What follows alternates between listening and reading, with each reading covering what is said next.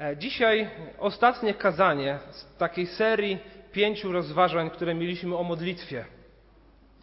Więc dzisiaj modlitwa wstawiennicza i też podsumowanie wszystkich tych pięciu kazań. I kiedy rozmawiałem z kimś niedawno, że będę dzielił się właśnie fragmentem i tematem e, modlitwy wstawienniczej, to ktoś mi powiedział, wstawiennicza, czyli o uzdrowienie i o zbawienie, tak? Yy, może czasami tak, ale znacznie, znacznie więcej niż to. Modlitwa wstawiennicza ma znacznie szerszy wymiar i jest to modlitwa po prostu o drugiego człowieka, o kogoś innego niż ja sam czy moi najbliżsi. I tekstem, do którego chciałbym Was zaprosić, jest list do Efezjan, szósty rozdział. List do Efezjan, szósty rozdział. Aby dobrze zrozumieć werset, na którym się skupimy, będzie to werset 18, chociaż przeczytamy trochę więcej tekstu. Chciałbym Was wprowadzić trochę szerzej w list do Efezjan i to, jak jest on zbudowany. Bowiem werset, który będziemy omawiać, będzie to werset 18, jest spójny, jest podsumowaniem tego wszystkiego, co znajduje się wcześniej w pięciu rozdziałach. Więc list do Efezjan został e, napisany przez apostoła Pawła jak nie trudno się domyśleć, do Efezjan został on napisany, do chrześcijan w mieście Efes i być może po bliskich miastach. E, I list ten można podzielić na takie trzy szczególne części. Na rozdziały 1 do 3 i na rozdziały 4 do 6. W rozdziałach 1 do 3 mamy bardzo e, e, pieczołowicie opisane to, jak człowiek zostaje zbawiony. Czyli jest mowa o wybraniu Bożym, o powołaniu, o przeznaczeniu do synostwa ku Bożej chwale, o odkupieniu. E, później dowiadujemy się, w jakim stanie duchowym jest człowiek bez Boga, że jest on martwy duchowo, że jest z natury dzieckiem gniewu, ale że Pan Bóg w łasce swojej wyrywa człowieka i daje swojego ducha i ożywia go, i w związku z tym człowiek zostaje włączony do kościoła.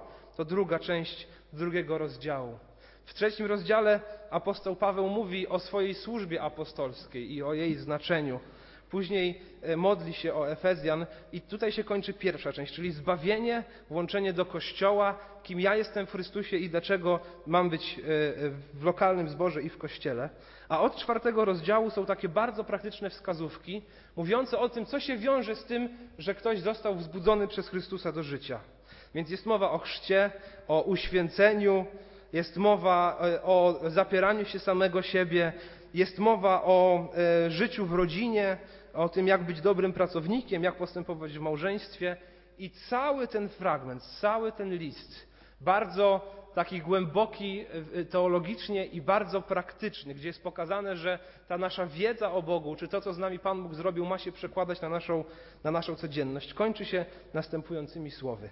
Będziemy czytać rozdział 6 od wersetu 10 do wersetu 20, ale skupimy się głównie na wersecie 18. W końcu, bracia moi, umacniajcie się w Panu i w potężnej mocy Jego. Przywdziejcie całą zbroję Bożą, abyście mogli ostać się przed zasadzkami diabelskimi. Gdyż bój toczymy nie z krwią i z ciałem, lecz z nadziemskimi władzami, ze zwierzchnościami, z władcami tego świata ciemności, ze złymi duchami w okręgach niebieskich. Dlatego weźcie całą zbroję Bożą, abyście mogli stawić opór w dniu złym i dokonawszy wszystkiego, ostać się. Stójcie tedy opasawszy biodra swoje prawdą, przywdziawszy pancerz sprawiedliwości, obuwszy nogi, by być gotowymi do zwiastowania Ewangelii pokoju. A przede wszystkim weźcie tarczę wiary, którą będziecie mogli zgasić wszystkie ogniste pociski złego. Weźcie też przyłbicę ducha, przyłbicę zbawienia i miecz ducha, którym jest Słowo Boże. W każdej modlitwie i prośbie zanoście o każdym czasie modły w duchu i tak czuwajcie z całą wytrwałością i błaganiem za wszystkich świętych. I za mnie, aby mi, kiedy otworzę usta moje, dana była mowa do śmiałego zwiastowania Ewangelii, dla której poselstwo sprawuję w więzach, abym ją mógł z odwagą zwiastować, jak to czynić winienem. Cały ten e, fragment o zbroi Bożej, tym co dalej, zaczyna się od słów w końcu. W końcu. Oznacza, że jest to podsumowanie tego wszystkiego, o czym była mowa wcześniej. O zbawieniu, o Kościele, o codziennym życiu, a w końcu, bracia moi, siostry moje, pisze apostoł Paweł, umacniajcie się w Panu i w potężnej mocy Jego i przywdziejcie całą zbroję Bożą. I mamy opis tej, tej zbroi. Więc jesteśmy zachęceni do tego, by trwać w prawdzie, by sprawiedliwie postępować, by być gotowymi do głoszenia dobrej nowiny, by dbać o swoją wiarę, która gasi pociski złego, by przywdziać hełm albo przyłbicę zbawienia, e, w końcu by trzymać w ręce Słowo Boże. A po opisie zbroi mamy właśnie werset 18. W każdej modlitwie i prośbie zanoście o każdym czasie modły w duchu i tak czuwajcie z całą wytrwałością i błaganiem za wszystkich świętych. I tutaj mamy właśnie modlitwę wstawienniczą. Modlitwę, która jest związana z całą zbroją Bożą. Sam apostoł Paweł w tym liście dwa razy zapisał swoje modlitwy właśnie o czytających. O Efezjan wierzę, że również o nas. Pod koniec pierwszego listu modli się o to, by ich poznanie Chrystusa wzrastało. Pod koniec trzeciego rozdziału modli się o to, by dobrze oni rozumieli moc Bożą i byli przez nią strzeżeni. I w końcu, na sam koniec, on prosi ich czytelników, aby modlili się o Niego, ale też by trwali w modlitwie za wszystkich świętych. Drodzy, czy my możemy o kimś powiedzieć tak, jak mówił apostoł Paweł? Dziękuję Bogu e, za każdym razem, kiedy się modlę. Dziękuję Bogu za Ciebie, za każdym razem, kiedy się modlę. Apostoł Paweł pamiętał o tych wszystkich wierzących, do których docierał z Ewangelią. Za każdym razem. Nie wiem, jak rozległe były jego modlitwy, ale skoro mówi, że za każdym, to nie mam podstaw, by mu nie wierzyć. W liście do Filipian, pierwszym rozdziale, więc na stronie obok, jeśli macie w rękach Biblię Warszawskie, w pierwszym rozdziale, trzecim wersecie i dalej mówi: Dziękuję Bogu mojemu za każdym razem, ilekroć Was wspominam, zawsze w każdej modlitwie mojej za wszystkich Was z radością się modląc, za społeczność Waszą w Ewangelii od pierwszego dnia aż dotąd. Wierzymy Biblii, wierzymy, że warto się modlić, modlimy się o siebie, ale czy modlimy się również o siebie nawzajem? Zobaczcie, myślę, że modlitwa, która jest, że to, o kogo się modlimy, też odkrywa nasze serce i pokazuje, na kim i na czym nam zależy.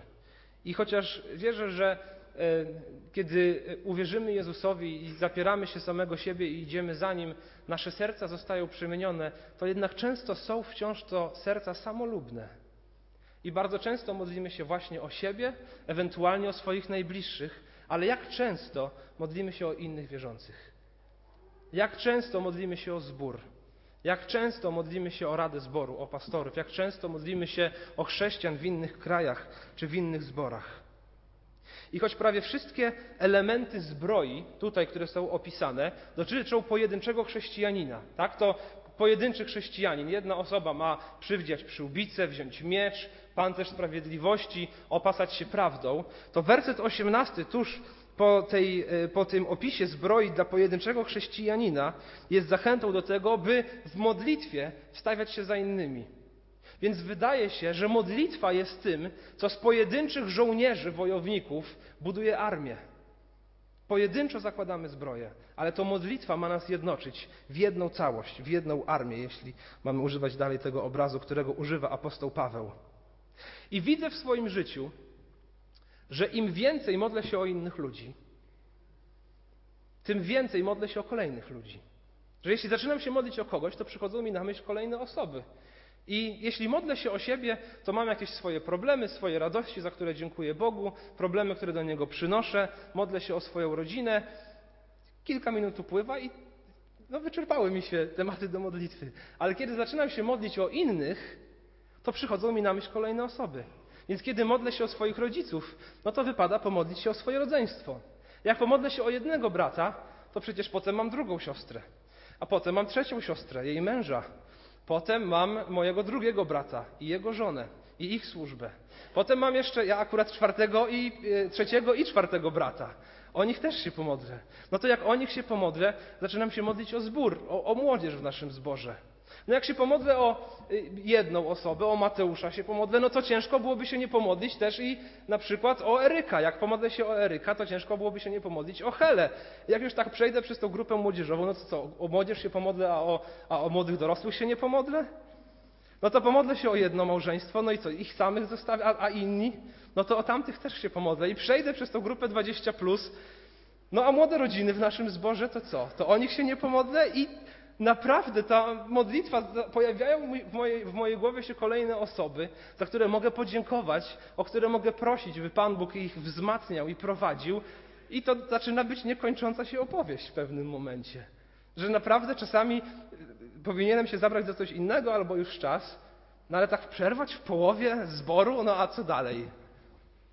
Im więcej modlę się o innych ludzi, tym więcej ludzi przychodzi mi na myśl, o których chcę się modlić. To jest właśnie ta modlitwa wstawiennicza. Zobaczcie, to też jest sedno chrześcijaństwa. Dwa najważniejsze przykazania. Będziesz miłował Pana Boga swego z całego serca swego, z całej duszy swojej i z całej myśli swojej. To jest pierwsze i najważniejsze przykazanie. Drugie do niego podobne. Będziesz miłował bliźniego swego jak siebie samego. Myślę, że tak samo powinno być w modlitwie. Wychwalaj i dziękuj najpierw swojemu Bogu, niech On zawsze jest pierwszy w każdej modlitwie, a potem proś o swojego bliźniego, a potem módl się o siebie. Zobaczcie, nawet gdybyśmy nie modlili się o siebie, ale zawsze modlili się tylko o innych naszych braci i siostry, to wszyscy byliby obmodleni, użyję takiego słowa. Bo jak ja się pomodlę e, o pastora, i o Maćka, i o Michała, i o Rafała, to wierzę, że któryś z nich pomodli się i o mnie.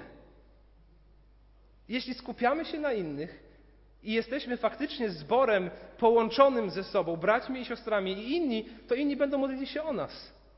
To jest niesamowite. To są pojedynczy chrześcijanie, którzy mają zakładać zbroję, ale to modlitwa czyni z nich jeden oddział albo jedną armię.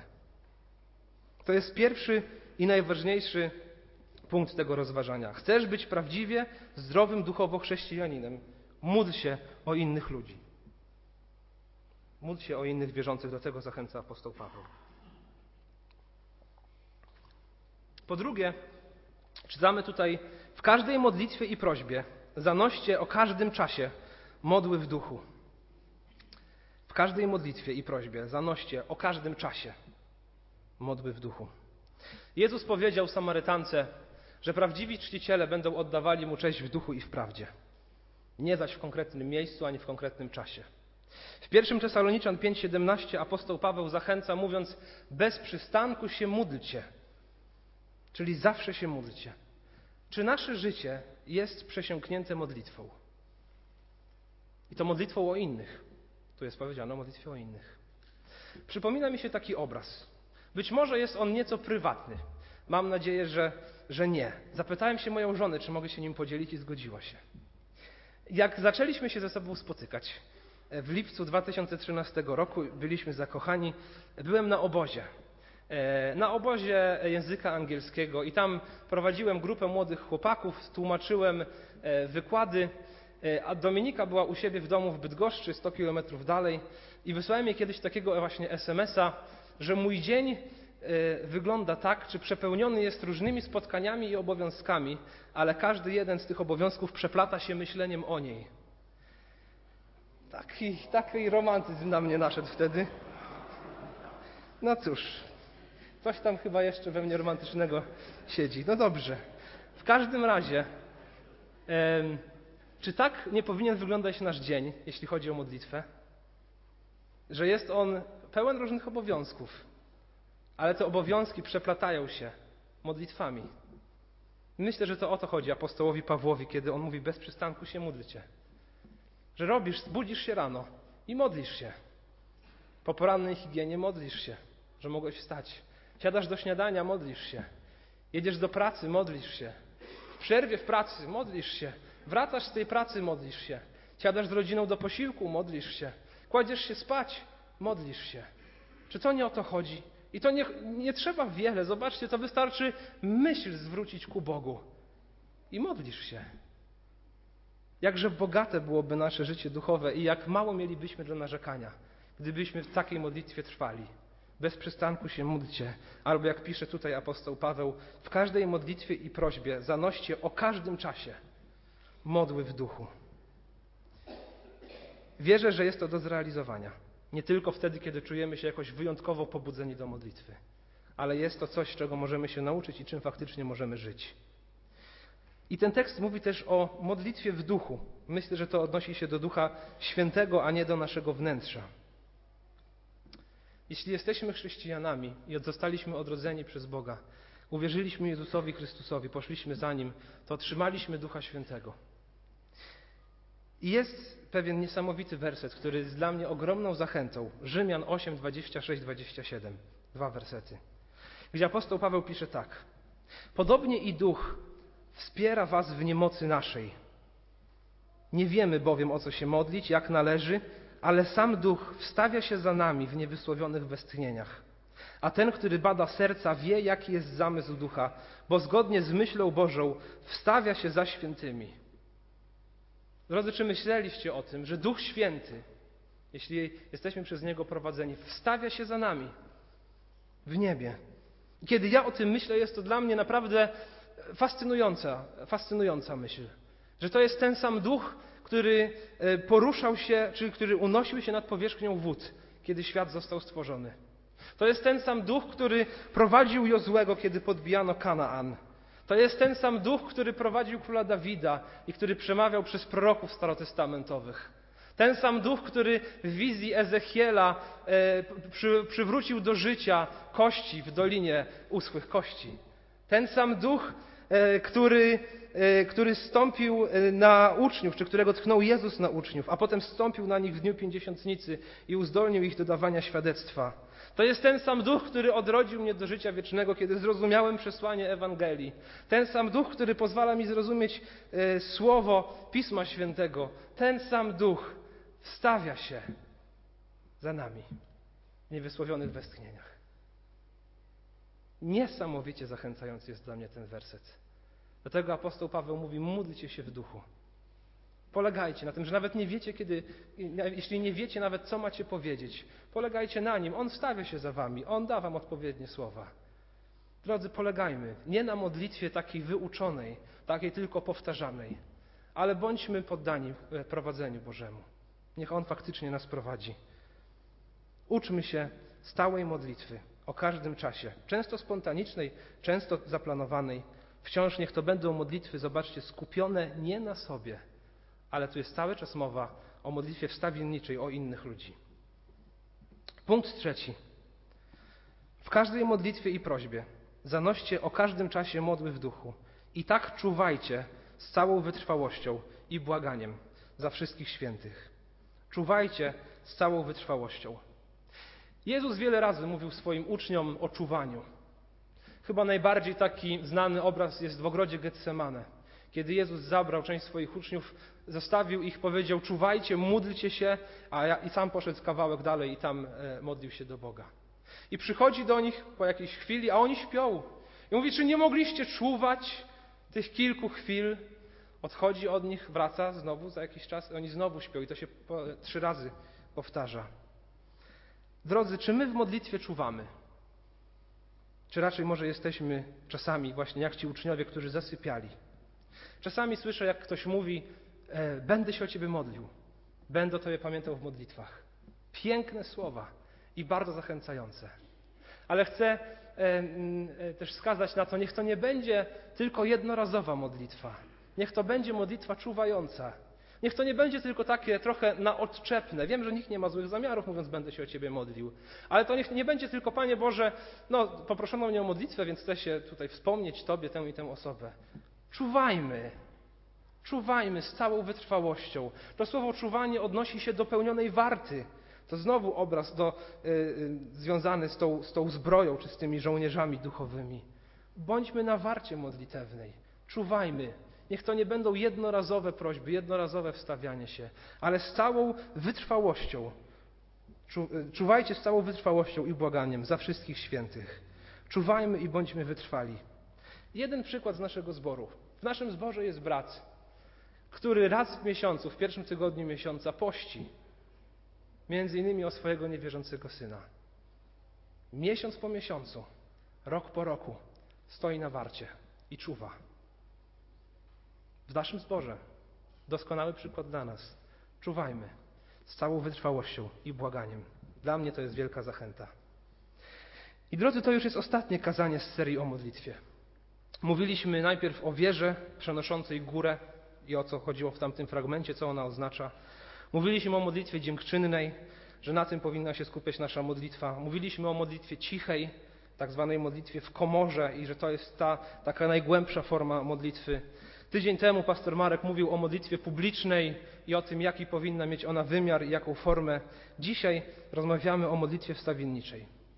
Chciałbym podsumować to kazanie i tę serię. Dwa tygodnie temu rozpocząłem to rozważanie od cytatu, który przypisuje się Marcinowi Lutrowi, który powiedział: Być chrześcijaninem i się nie modlić, to żyć, ale nie oddychać. Być chrześcijaninem i się nie modlić, to żyć, ale nie oddychać. Modlitwa ukazuje naszą zależność od Boga.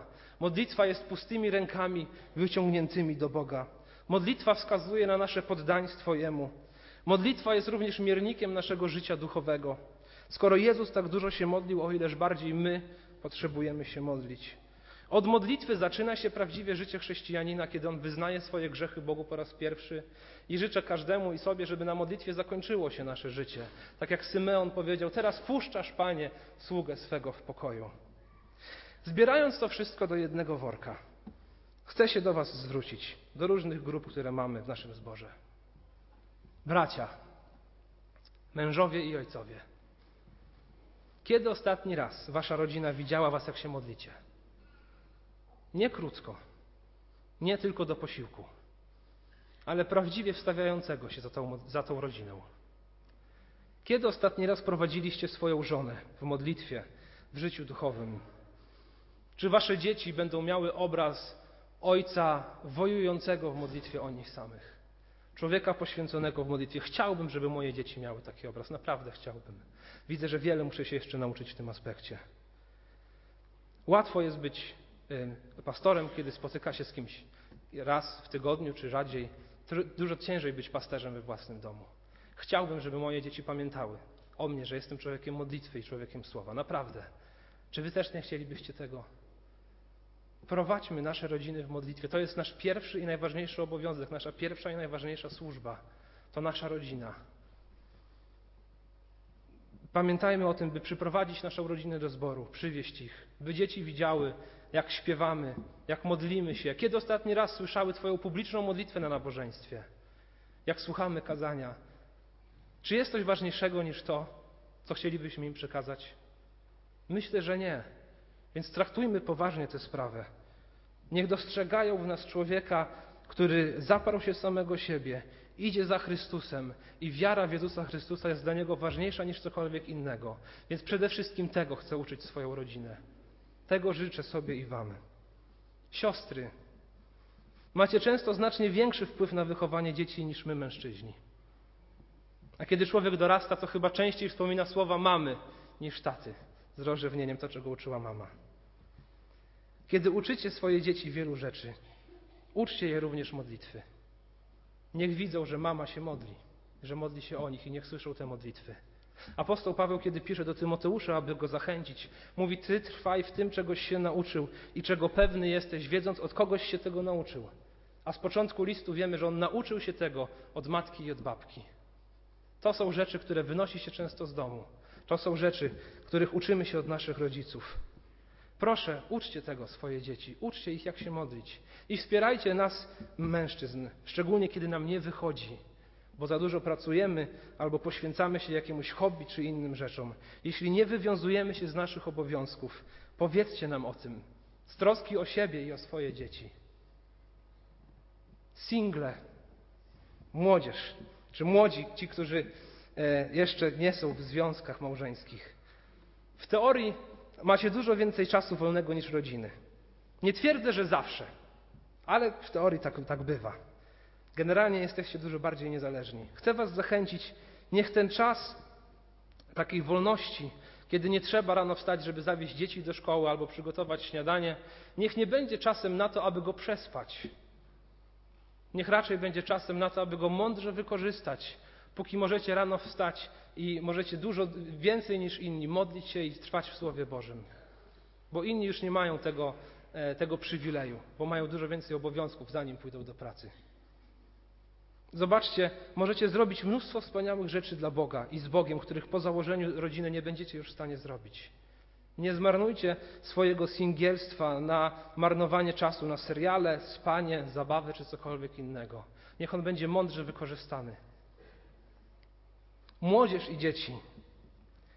Im szybciej nauczycie się zginać kolana przed Bogiem, tym łatwiej wam będzie zrozumieć i zaakceptować trudy życia. Często w waszych klasach czy w waszych szkołach jesteście jedynymi wierzącymi ludźmi, jedynymi, którzy znają Ewangelię i Słowo Boże. Módlcie się o swoich przyjaciół. Wołajcie o nich do Boga. A jeśli są jacyś inni wierzący w szkole, może warto zorganizować grupę modlitewną na długiej przerwie w jakiejś sali. Na pewno dyrekcja chętnie Wam użyczy. Jeśli Wy o tych ludzi nie będziecie się modlić, prawdopodobnie nikt inny już nigdy więcej nie będzie się o nich modlił w taki sposób. Tak mało jest ludzi prawdziwie bogobojnych i znających Słowo Boże. Obserwujcie Waszych rodziców i proście o to, by oni Was uczyli tego, w co wierzą. Seniorzy, wielką zachętą jest słuchanie Waszych modlitw. I to młodsze pokolenie wiele się może nauczyć. Chcę Was zachęcić, módlcie się na nabożeństwach. Zabierajcie głos. Od kogo mamy się uczyć, jak nie od Was, którzy przez wiele lat już idziecie za Chrystusem. Wiele problemów, przez które przeszliście, nas dopiero czekają. Módlcie się o nas, głośno i cicho. Pamiętajcie w modlitwach o tych wszystkich, którzy jeszcze są w zborze. Chcemy się od Was uczyć, a Wasze modlitwy są często siłą napędową naszego działania. Kończąc, chcę się podzielić z Wami jednym obrazem. W XIX wieku w Londynie był jeden z najbardziej wiernych Bogu zborów ówczesnego świata. Pastorem tego zboru był Charles Spurgeon, nazywany po dziś dzień księciem kaznodziejów. Jego kazania po dziś dzień są kupowane, często cytowane, aby je czytać i poznawać. Kiedy głosił kazanie, to z Londynu było ono transmitowane morsem do Stanów Zjednoczonych, aby tam je wydrukować w gazecie. Czasami na jego nabożeństwa przychodziło nawet 10 tysięcy ludzi. Mnóstwo osób się nawracało. Ale Spurgeon nigdy nie przypisywał sobie zasług za e, tę służbę, którą prowadzi. Nigdy. A kiedy pytano go, jaki widzi, e, co, co, co napędza tę służbę, to zabierał czasami ludzi, e, tych, którzy o to pytali, swoich przyjaciół, pastorów, do miejsca, które nazywał kotłownią. Kotłownią zboru. To było pomieszczenie, w którym odbywała się modlitwa przed nabożeństwem. I kotłownia nie jest, tak kiedyś, tak i dziś, miejscem, do którego zabieramy gości. Czasami tam jest brudno, czasami tam jest, e, jakiś dym się unosi, ale jednak jest to miejsce, z którego ciepło roznosi się po całym domu.